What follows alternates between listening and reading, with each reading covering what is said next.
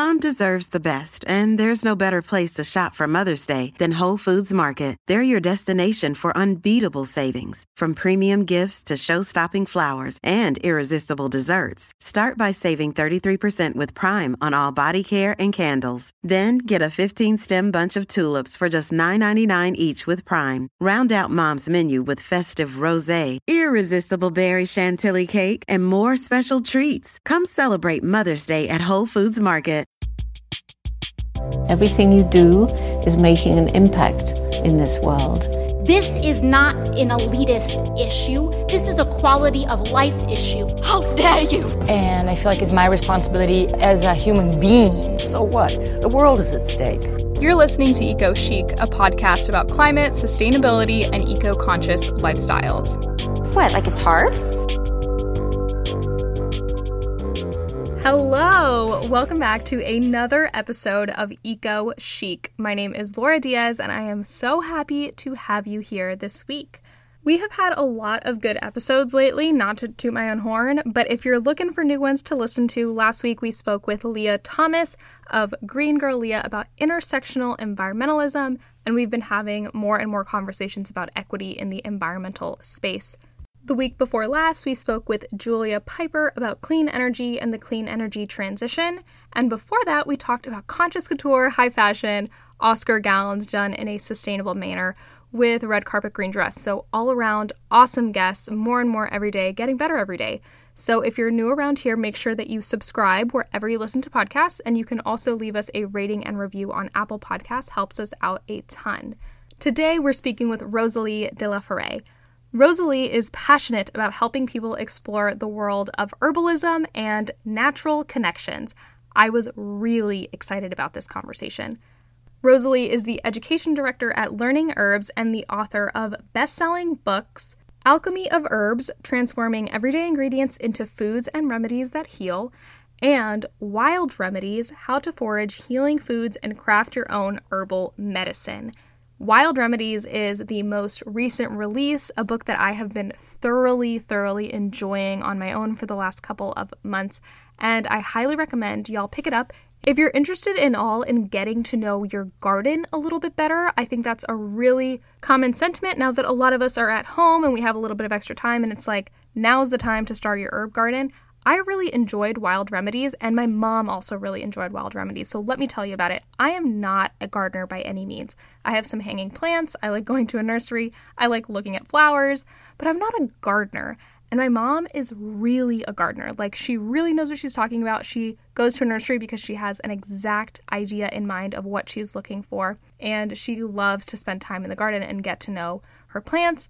And she just likes to be in the garden. So, we're at completely different levels of our outdoor gardening intimacy, if we want to call it that, in our relationships with the outdoors when it comes to gardening. However, we both thoroughly enjoyed Wild Remedies because of the way it's organized. It's a book that is split up in seasons, so every herb is classified by whatever season it is most prevalent in. And then it's also not only a description of the herb, but how to use it. There's certain recipes. There are great ways to help you identify it. So, all around, a really good book if you are not only a little bit familiar, if you're getting familiar, if you are starting from scratch, if you want to just know how to use your herbs a little bit better and more wisely. This is a great book for anyone at whatever level they are in their gardening intimacy. I was really excited to learn a little bit about herbs and a little bit more about natural remedies to some common ailments, and my mom is also really into it, so it just goes to show whatever level of gardener you are, Rosalee has an answer for you.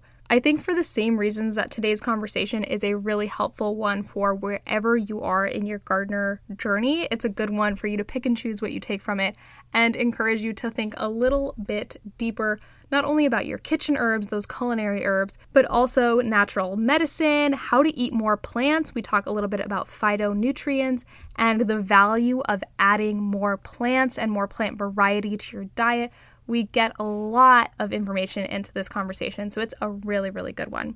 Rosalee is also a registered herbalist with the American Herbalist Guild and is a certified graduate from the East West School of Herbology. Rosalee was an herbal clinician for six years before dedicating her life to herbal education, which she is sharing a little bit with us today. She teaches a bunch of online courses, including Taste of Herbs, Building Resilience, and Herbal Cold Care. I would also like to say, on a personal note, Rosalee is just a warm person. I really enjoyed this conversation because I felt like I could be honest with her in where I was in my journey and my relationship with herbs, and she has so much knowledge to share when it comes to thinking more deeply about the herbs that are already in your life, when it comes to thinking about nature that's already present in your life. It doesn't necessarily have to be somewhere where you go away to. That was one of the points that she brought up, which I appreciated so much. Nature is all around you. Appreciate the little things that come up through the sidewalk and appreciate the little interactions that you see between birds and plants in your backyard. I just really enjoyed speaking with her, and I hope that you guys really enjoy this conversation and take a little bit out of it wherever you are in your relationship with your garden, with your herbs, with your kitchen herbs. All around, it's a really good one. If you'd like to get in touch, the easiest way to get in touch with me is on Instagram. We are at Eco Chic Podcast, and that's really where I primarily live. My personal page is also always linked in the show notes. And we're also on Facebook, on Twitter is my personal one at Laura E. Diaz. And you can also get in touch with me via email if you are so inclined. My email is always in the show notes as well. Quick housekeeping I wanted to know we do have a shop that supports the show just in our back end financial side of things totallyecochic.com. If this show has brought you value in any capacity in the past, I would really appreciate if you check out this shop. It helps us out just keep everything running and 50% of the profits this month of June will be going to various bail bond organizations for protesters nationwide in support of the Black Lives Matter movement. So, totallyecochic.com will be linked in the show notes as well. And like I said earlier, rate, review, subscribe. It helps us out a lot. With that, I'm excited for y'all to listen in on this conversation with Rosalee de la Forêt, herbalist, author, all around natural Wonder Woman. We are talking about kitchen herbs, natural medicine, and how to eat more plants. Hope you enjoy. Rosalee, I would love to just open up our conversation jumping right in. I'd love to hear about where you got started with your relationship with nature. Just how did you get into gardening? How did you get into herbs? Like, where did it all really begin? Mm-hmm. Yeah, well, I actually think my path started in college long before I was necessarily interested in nature or being outdoors. I often joke that in college I what minored in activism and that's really like when I think about my years at college that was what I did and I took part in a lot of demonstrations, a lot of protests and it was really powerful work and inspiring work and you know my eyes were just constantly being opened to um, the issues that were going on. And I was in Portland, Oregon at the time, and it was kind of you know regional issues as well as these greater issues. And um, so I really I loved that work and I believed in it. And over time, I began to get really worn out from it. I started to get kind of uh, disillusioned a bit. And I definitely want to say that I feel very strongly about um, protesting and civil disobedience. And I know that those are really powerful things. But for me, as a way of life, like basically, I was, you know, going to several protests a week and, um, and I just, yeah, just got so worn out. And I remember one time in particular, I was like literally on a street corner in downtown Portland handing out flyers about sweatshops in front of a Gap store. Nobody cared, you know, like people just walked by and I was obviously a nuisance and nobody, um, you know, nobody wanted to listen, nobody cared about it. And I just remember thinking to myself at that time, like, oh, this is like, I'm not getting through. This is not effective in this, you know, specific capacity. There has to be another way and and i began searching for like what other ways um, to really reach people and i through that journey got led to an outdoor program and like an outdoor living primitive skills program and that was so transformative for me because i went from I've mostly grown up in in cities small cities but um, my family had gone camping and so I wasn't like I was totally new to being outdoors, but this was a wholly, you know, totally different way of looking at things. And and I went from being able like I was such a newbie, Laura. I was like I when I, the first plants I learned were plants that were everywhere, but like I couldn't have told you their names. And I went from seeing like this wall of green and just kind of this thing that was like out there to really beginning to see the specifics and beginning to recognize plants, recognize animals, see the interconnection there. And my whole viewpoint changed. And also that sense of connection to the land I was living on was really transformative. And I pretty early on recognized that, like, oh, that is so much of what I was missing before is that trying to get people to be interested in something that is seemingly irrelevant to their life you know especially when we all have our our busy lives and and things going on with them that like somebody standing on a street corner talking about something that just is not really relevant to their lives was not making an impact but helping people to form that connection with nature to visit you know every to visit just the world and to see things with new eyes to recognize interdependence and connection that can be a better place to really have a way to discuss these important issues and make them relevant to people's lives. So that's kind of the roundabout way of it for me. Wow. No, I love that so much because I feel very similarly sometimes with the climate change conversation. I feel like I'm shouting into a void and no one's listening to me. And while that's not necessarily true, it's very easy to think, standing on a street corner, you're just like, wow, like here I am by myself, no one's paying attention. And I absolutely 100% completely understand what you're what you're saying there and that experience that you had.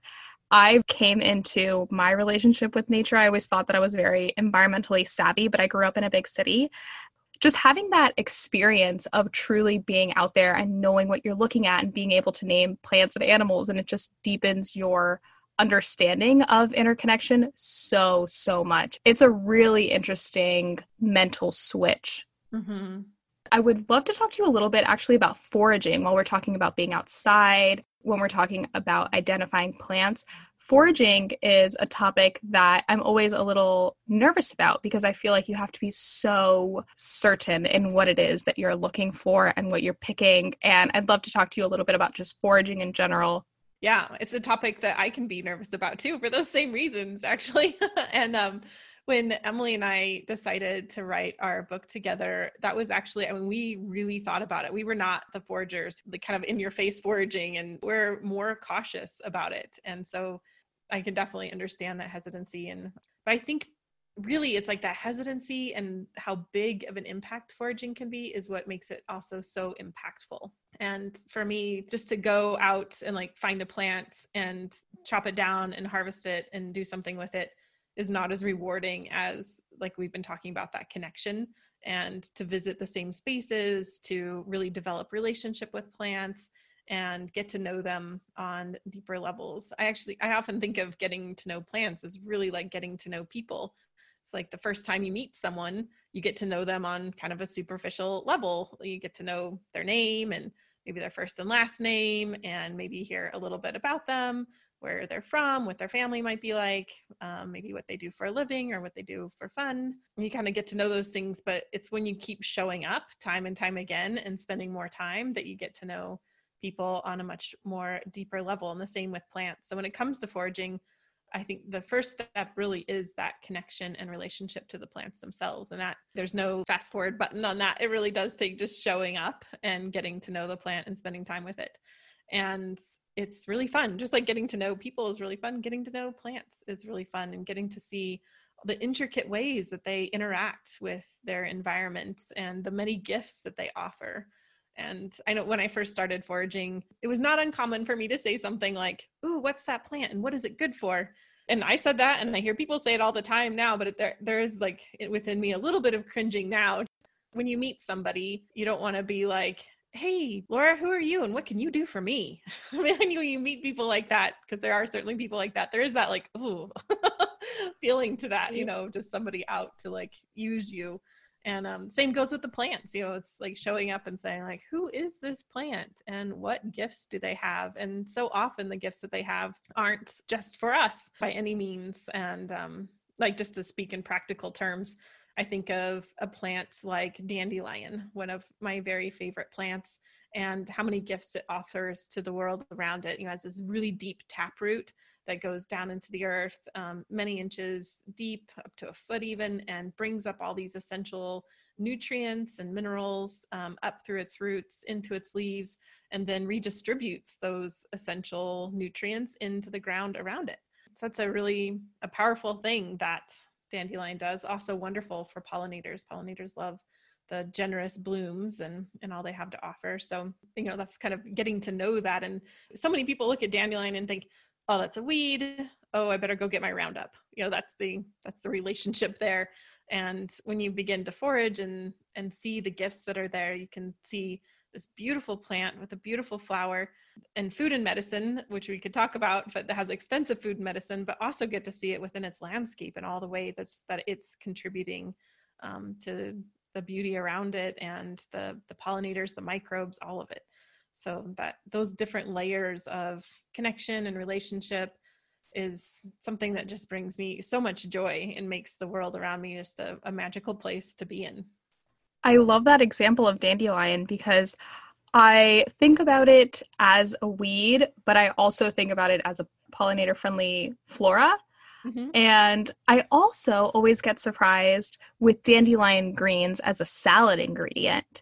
Wild connection for myself.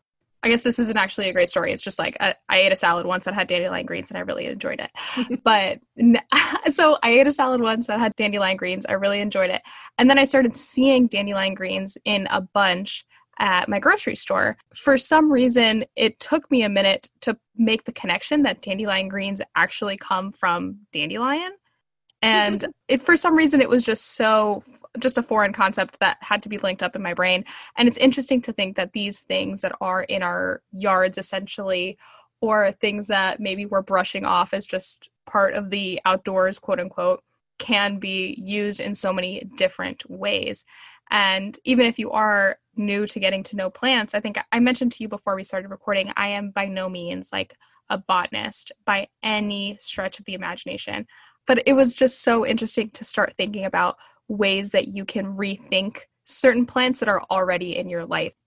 Going back to that salad that you're like this is not like a big deal but I, actually feel that that is a big deal um, and i think of dandelion specifically but you could use you know any herb that's you know catches someone's attention for the first time but i think of dandelion as like a gateway herb and it's a way to like just exactly what you described to kind of get people to pay attention and think about the plants that grow around them in a slightly different way.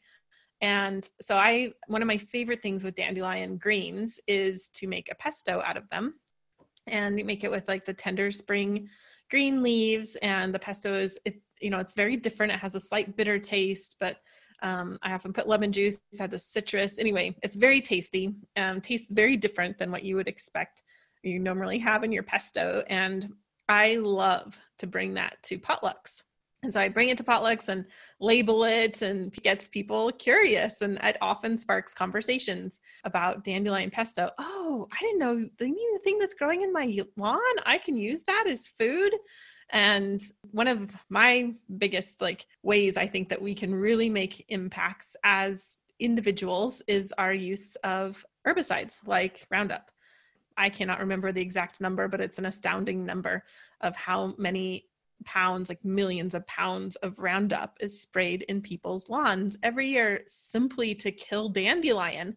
And, you know, it's just this thing that we've been fed about the perfect lawn and how it should look and how dandelions are somehow bad, which I don't really get because they do have like the prettiest flowers. And when they bloom in the springtime, it's so gorgeous. And then if you wait, those flowers turn into seed pods that give you free wishes. I mean, this plant just gives and gives and gives to us.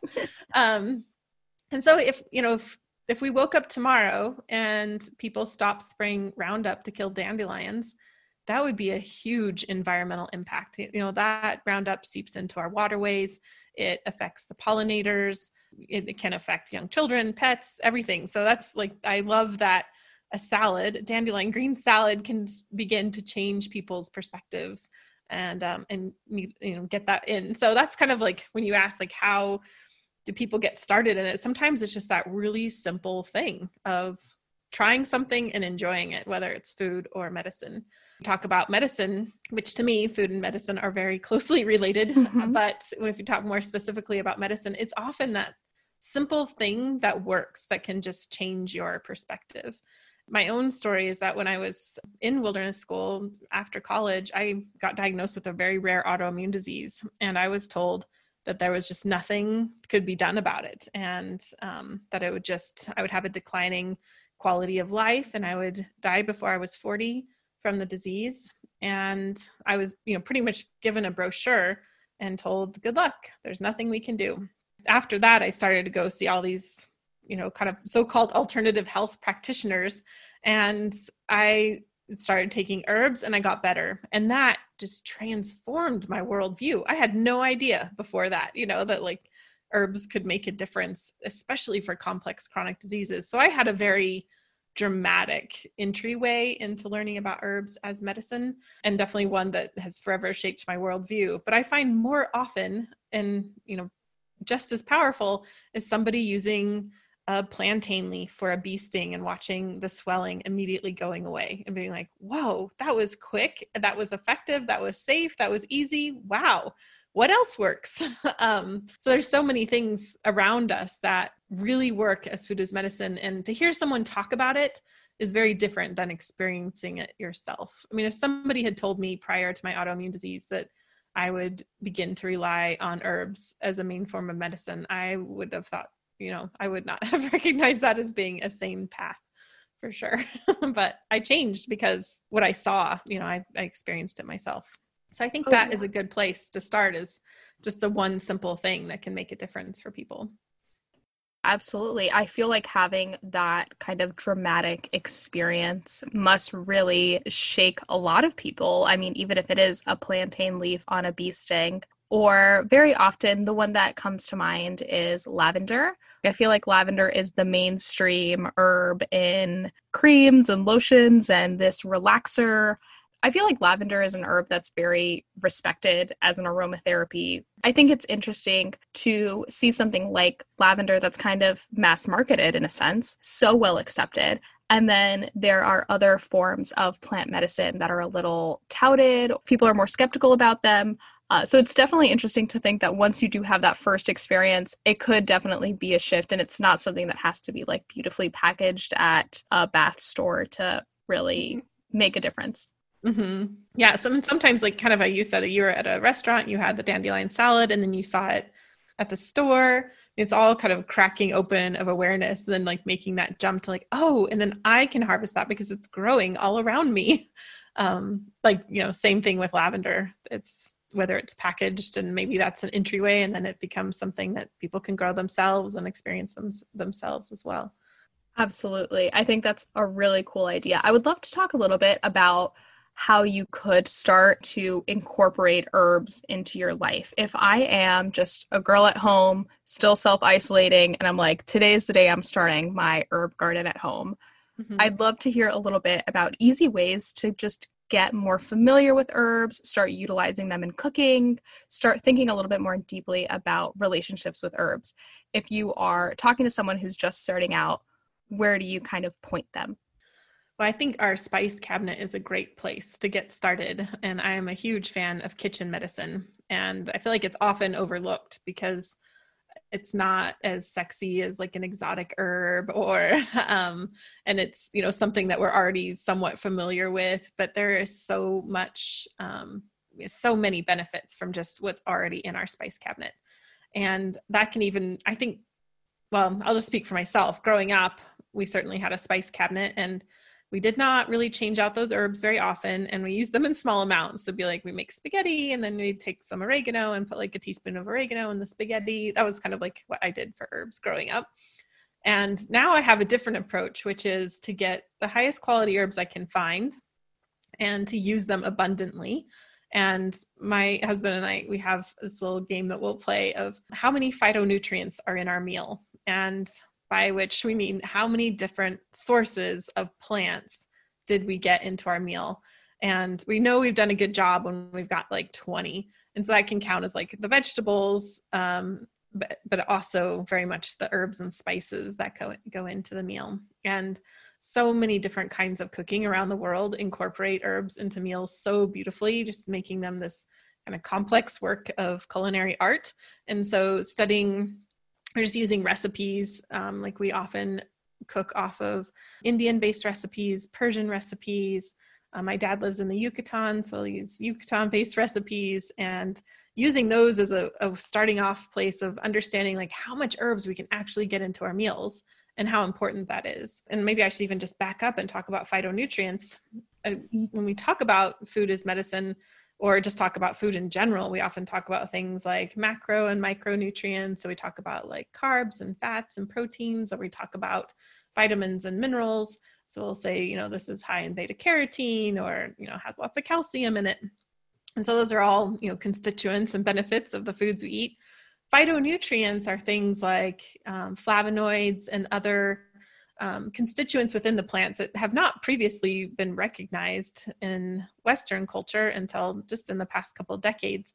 But these are often secondary metabolites of plants, and they're often used as part of the plant's ability to kind of fight off disease or um, help to ward off you know something that might be eating its leaves etc but these secondary metabolites or these phytonutrients are often really beneficial when we eat them. And so in this situation like we're often talk about like how many you know how much protein we should get a day or how much calcium we should get in a day. And with phytonutrients it's not always the uh, amount that we get but the diversity that we get and that's why having like 20 different sources of phytonutrients in a meal is a really cool way to go because it's not necessarily about getting like a whole bunch of one thing, but instead is like getting this wide range of phytonutrients. And I think about that as like, you know, walking in a trail. If you walk the same trail over and over again, you kind of get this rutted pathway that's the same thing over and over again. And if we eat the same foods over and over again, that's what it can be with metabolic pathways in our bodies. But when we eat a wide range of phytonutrients, it's very exciting to our inner cells as they get to experience all these different constituents that have, you know, all these different benefits that I'm sure we can't even possibly begin to imagine. There's a new more and more research being done to this and even if we have a you know so-called healthy diet but it's limited in the amount of fruits and vegetables that we're eating that that is very limiting for our own health and that by not getting a wide range of phytonutrients, we're actually causing disease. And so the idea is plant diversity deficiency uh, in the sense that what's causing a lot of our everyday common illnesses that we're seeing today is simply the fact that we aren't getting a wide range of phytonutrients like our ancestors were much more adept at doing. I feel like I've just kind of spiraled off into this tangent, Laura, of phytonutrients. Yeah. But yeah, so getting started with spices and or herbs and spices, yeah, the kitchen is the best way to do it, and just getting a lot in there, and you know, cycling out your herbs, making sure they're potent and and fresh, and using lots of them in cooking. And then, of course, the side effect of this is that you get really delicious meals. So there's kind of a win-win-win yeah. on that one. No, that's awesome. I was really interested in hearing about phytonutrient deficiency actually and how we're seeing more and more people realizing that variety is so important for your health. And I think it's also a great tip for a lot of people who are interested in having a more sustainable quote unquote diet is just eating in season and eating locally. And when you're eating in season, you're inherently eating different things throughout the year. That's just how it works. So I think the idea of variety and making sure that you're packing your plate with as, as much color and just as many different things as you can, that makes a lot of sense with uh, with what you're presenting, and it makes sense that you would want to incorporate as many herbs and just different plants as possible. I think I'll definitely be playing that phytonutrient game at dinner with myself. It sounds like a really good way to just make it fun and make it a challenge and make it seem like a lot less of a task to say, Am I feeding myself very well today? And it really is eye opening when I when we first started playing that game. Um, is that you know it'd be like, oh, we got five in this meal, and realizing like, wow, that's not very much comparatively to cultures around the world. And how can we increase that? And it's a fun thing to, to be able to bring in so many different sources. And i definitely agree eating in season is so great. And I, it's what we do have you know we eat mostly from the garden so we see that kind of waxing and waning of things. But there's still kind of like this base of food that we you know there's tomatoes there's brassicas like kale potatoes peppers. There's still a limitation there just compared to say hunters and gatherers where depending on where they lived in the world there's some estimates they would eat up to 800 different kinds of plant sourced food throughout the year We come nowhere near that with most of our, you know, main vegetable crops. But by adding herbs and spices into it, we can definitely up that game a lot, uh, very easily too. Wow. 800 is a crazy amount of plant sources, I have to imagine. I guess I'm also curious to know for someone who's just interested in starting out with herbs and spices and challenging yourself a little bit in the kitchen and using your spice cabinet. I would love to hear a little bit about starting off with herbs that we may be familiar with that we're not maybe using to their full extent. So, when I think of an herb garden or like a window sill herb box, I think of things just like basil, rosemary, thyme, oregano, and just those kind of kitchen herbs. I'd love to mm-hmm. hear a little bit about maybe how we can expand our relationship with those more quote unquote like basic herbs. Mm-hmm. And just what that really looks like if you're trying to go a little bit above and beyond. Maybe you've started with that window box. How can we do better? those are some of my favorite herbs to use and to talk about because as we said it's what people are familiar with they're easy they're accessible and they are our culinary herbs so they are often quite tasty and let's choose one let's go with thyme thyme again something that can be easily dismissed. It's just something that kind of sits in the jar in the cabinet but it's such an amazing spice. First of all it's quite spicy. If you ate a piece of a raw thyme leaf or had a strong tea from dried thyme it really is quite spicy. Sometimes I've heard it called like the cayenne of the north. I've seen it growing on the seaside and cliffs in Ireland. So it can go quite northernly, but it does have so much heat to it. And that heat is really important when we have things that are spicy. It helps to rev up our metabolism, it gets our digestive system going if we feel cold a lot of the time, or it just happens to be a colder time of year, then having things that are spicy in our meals can just help us warm us up from the inside. So it has that benefit. But thyme is one of those ones that's just like, it does so many things. One, it strongly antimicrobial. And so it's used to address all sorts of infections, both topically and internally. It's really wonderful for coughs, and it's used both for when there's congestion in the lungs. You feel like you have lots of like stuck mucus in the lungs, you can't get it out. Thyme is a great way to get it out. And it's also used for spasmodic coughs, which is when you, know, you have that like coughing sensation. And it's difficult to stop and it can be very dry and irritating. It's interesting with thyme because, like I mentioned, it's spicy, so you can really just feel it work. And if you've ever had like a spicy soup of any kind of flavor, and you eat the spicy soup or spicy food, and you feel your sinuses start to run, that's you know essentially that action that's a it's an herbal action that we herbalists love to talk about a stimulating expectorant but it's basically helping to thin mucus and get things out of your body and thyme does that really well it's also slightly numbing and is wonderful for sore throats and so I love it for a tea for all of these things. You drink a ton of the tea to really get it into the lungs, which is kind of an interesting thing to think about because obviously when we drink tea, it doesn't go to our lungs, hopefully not.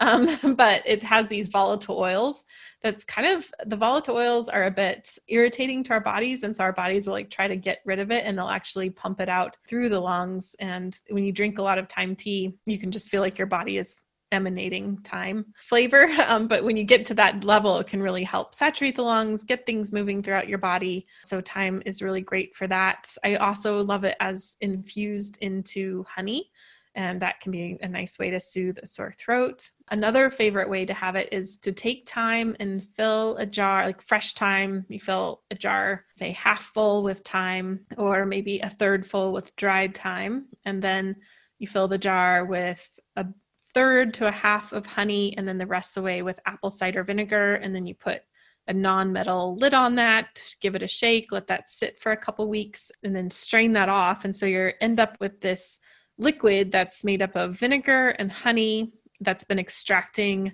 um, all of these wonderful qualities of thyme. And that is a really delicious medicine uh, that is, again, great for sore throats, great for lung congestion, great for sinus congestion, can help with digestion as well, just getting things moving.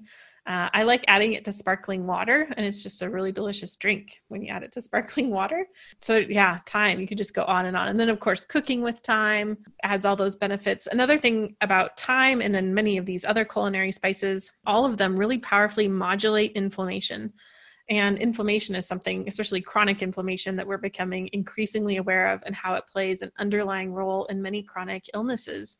And so that question again becomes like, you know, what's causing this chronic inflammation? Why are we, why do we have that? And of course, there's no one reason by any means, but one one reason could be that we are missing out on foods that regularly help to modulate the inflammation in our bodies and thyme is a really powerful way to do that as well so man we could we could go on and on about thyme it's wow for sure wow i would have never thought about thyme as so healing for the throat and maybe that's just me being unaware. Thyme is one that i just kind of add on top because i have it and i don't think too deeply about it which is sad now that I know all of this because I'm definitely going to be doing that honey apple cider vinegar infusion.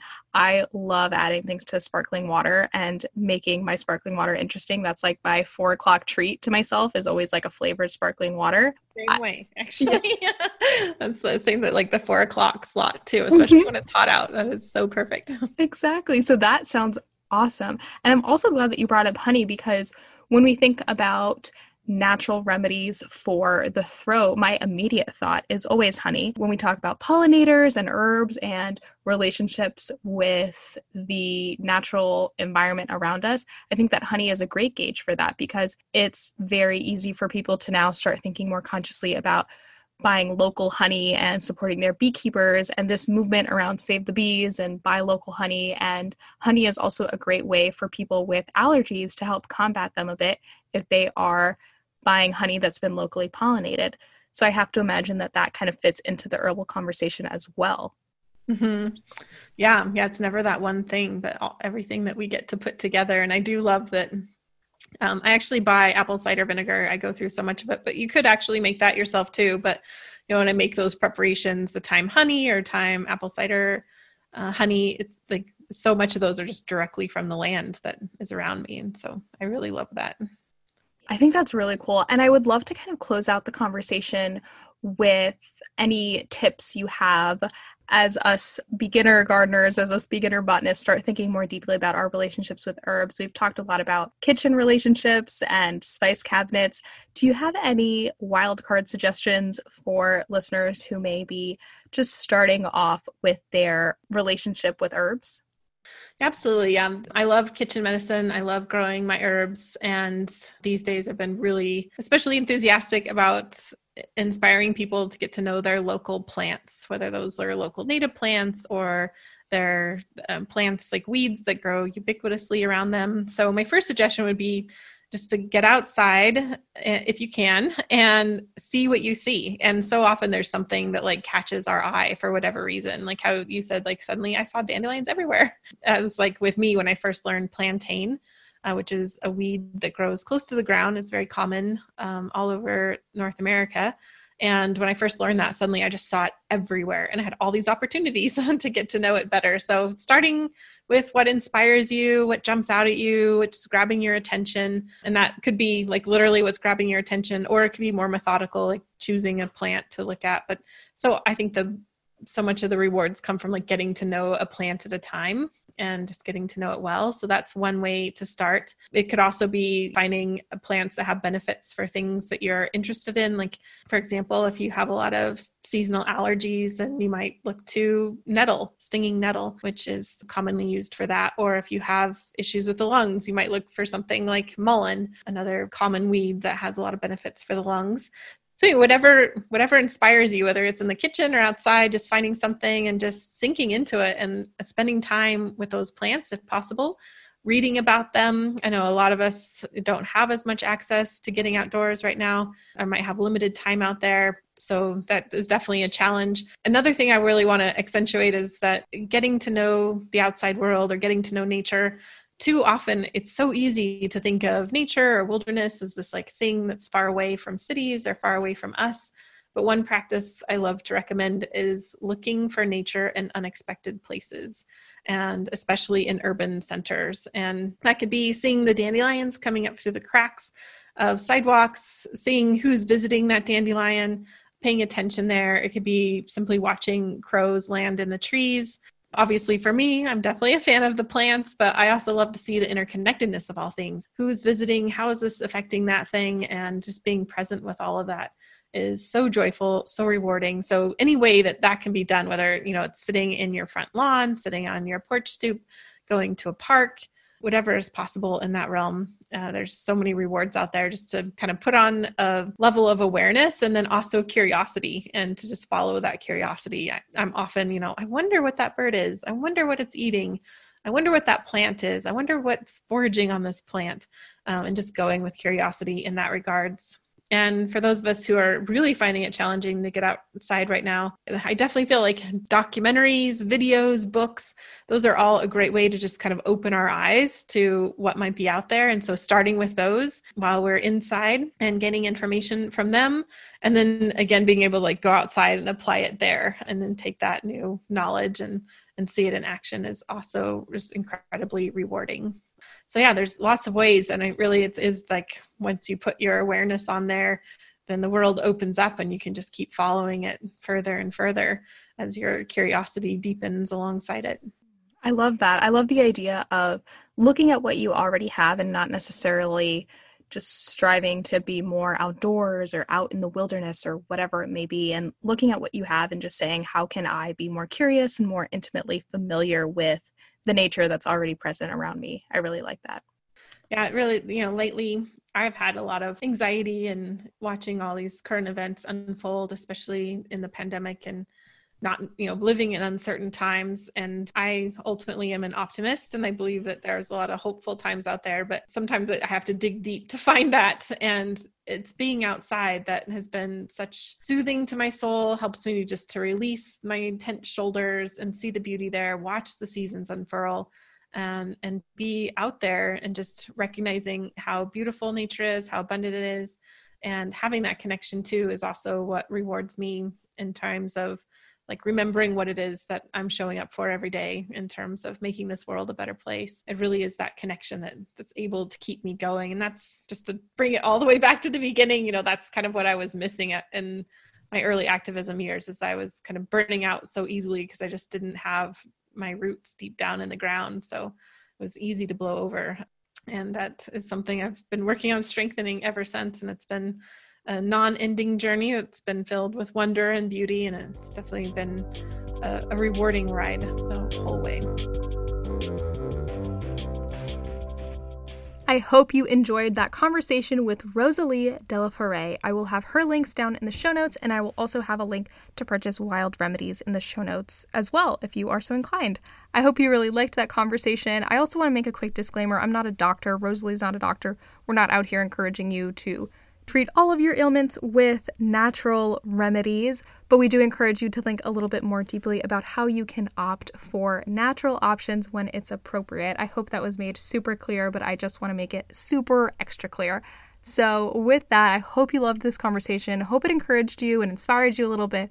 Thank you again for hanging out with me today, and I can't wait to talk to you next week. Bye.